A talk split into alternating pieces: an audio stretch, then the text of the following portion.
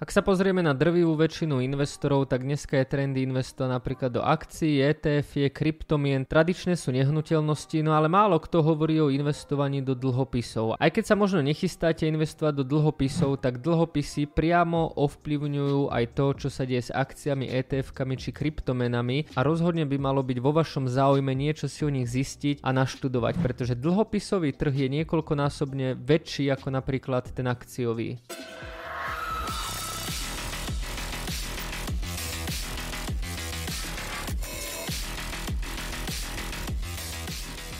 Ahojte, moje meno je Jakub Kráľovanský a práve sledujete YouTube rubriku Svet investícií, ktorú som založil za účelom, aby som zdvihol investičnú gramotnosť v Česku a na Slovensku. Táto rubrika je tvorená formou akadémie, kde jednotlivé diely na seba nadvezujú, no a vy práve sledujete 13. diel. Dlhopis, bond, obligácia je cenný papier vyjadrujúci záväzok emitenta či dlžníka voči veriteľovi investorovi. Veriteľ kupuje za svoje peňažné prostriedky dlhopis vydaný emitentom. Povinnosť emitenta spočíva spočíva v splatení dlžnej čiastky veriteľovi, u kupónových dlhopisov tiež priebežne platiť úroky. Dlhopisy predstavujú pôžičky firmám, vládam, mestám alebo regionálnym celkom. Vo všeobecnosti teda môžeme povedať, že dlhopisy nevydáva len štát, ale môže ho vydať aj banka, rôzna firma, regionálny územný celok. No napríklad ak hovoríme o štátnych dlhopisoch, napríklad o tých amerických, tak keď si kúpim americký štátny dlhopis so splatnosťou 10 rokov, tak jednoducho svoje peniaze požičiavam americkej vláde.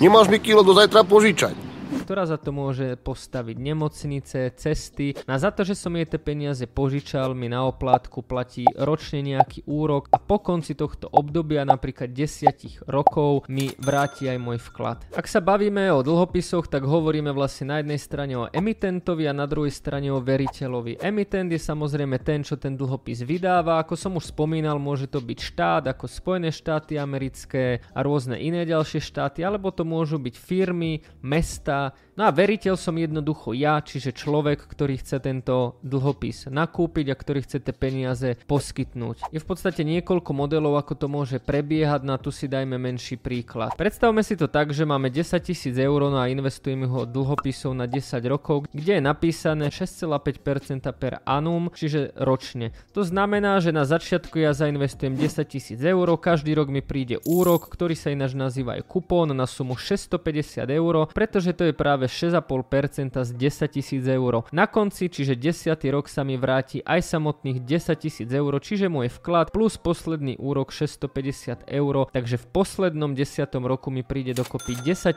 650 eur. Money, money, money, money, money, money. Ak si povieme nejakú základnú charakteristiku dlhopisov, tak vo svete investícií sa dlhopisy častokrát považujú za menej rizikové, čo si ale povieme, že nemusí byť úplne vždy pravda. Celý vklad dávam väčšinou dopredu, mám presne stanovený úrok, presne by som mal teda vedieť, na čo sa moje peniaze použijú. No a na konci dostávam vlastne úrok aj vklad. To je taká základná charakteristika v tom, ako fungujú dlhopisy. Reklamná vsúka. Ak vám tieto informácie nestačia, tak využite našu unikátnu službu Investície do vrecka, ktorú nájdete na stránke www.trader2.0 a pridajte sa do našej mobilnej aplikácie, aby ste mali svet investícií a informácie zo svetových trhov stále u seba. No a teraz späť ku videu. No ja môžem mať niekoľko druhov dlhopisov. Sú to krátkodobé, čo to znamená do jedného roka, strednodobé 3 až 5 rokov, no a dlhodobé napríklad, že 10 a viac rokov. Takisto mám dlhopisy štátne, to znamená, že pri kúpe štát štátneho dlhopisu ja financujem daný štát, alebo dlhopisy firemné. Tu nastáva veľmi dôležitá vec. Ja osobne z môjho uhla vnímania v tomto vidím obrovský rozdiel. Hej, je úplne iné nakúpiť si štátny dlhopis napríklad Spojených štátov amerických a úplne iné nakúpiť si štátny dlhopis napríklad Grécka.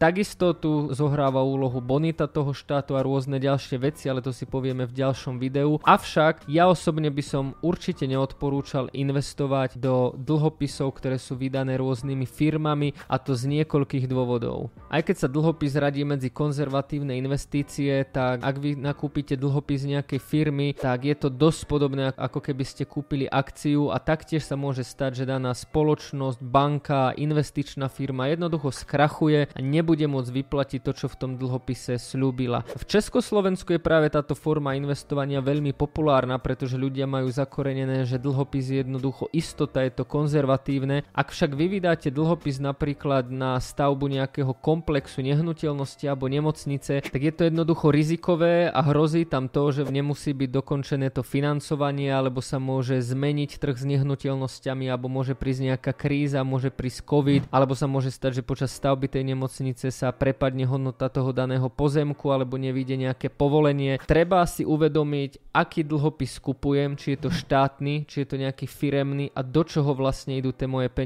Pretože keď si predstavím, že ja naozaj zafinancujem stavbu nejakej bytovky pre nejakú firmu, tak tých problémov, ktoré tam môžu prísť je hneď niekoľko a až tak konzervatívne to nie je. No ak sa pozerám na dlhopisu z pohľadu emitenta, tak dlhopisy vlastne môže vydávať štát, alebo obchodná spoločnosť, územný celok, banka, alebo poznáme tzv. hypotekárne zástavné listy, možno budú známe z roku 2008, na to sú práve cenné papiere kryté pohľadávkami z hypotekárnych úverov, ktoré sú zaistené zástavným právom k nehnuteľnosti. Takisto čo sa týka týka výnosu môžeme mať pevný úrok, napríklad ročný, ale môžeme mať aj variabilný úrok, alebo ten úrok môžeme dostávať na konci každého roku, na konci každého kvartálu, alebo možno aj na konci splatnosti toho dlhopisu. Čiže tých možností, ako investovať do dlhopisov je naozaj niekoľko. Na aké sú rizika pri investíciách do dlhopisov? Existujú vôbec nejaké rizika? Tak to najväčšie, aké som už spomínal, je to kreditné riziko, či vlastne ten emitent to dokáže splniť. A znova, zatiaľ čo hovoríme o štátoch ako Spojené Spojené štáty americké, tam je vysoká pravdepodobnosť, že ten vydavateľ toho dlhopisu splní a splatí veriteľovi to, čo má. Avšak, ak vydáva dlhopis nejaká firma, ktorá robí nejakú stavbu, tak tam sa to úplne podariť nemusí. Druhé riziko je úrokové riziko, ktoré práve teraz vidíme, pretože vo všeobecnosti môžeme povedať, ak sa jedná o štátne dlhopisy, že čím viac rastie základná úroková sadzba napríklad americkej centrálnej banky, tak tým sú dlhopisy lacnejšie. No a práve na to doplatili veľké banky ako Silicon Valley Bank, Signature Bank v marci v roku 2023, kedy oni počas roku 2020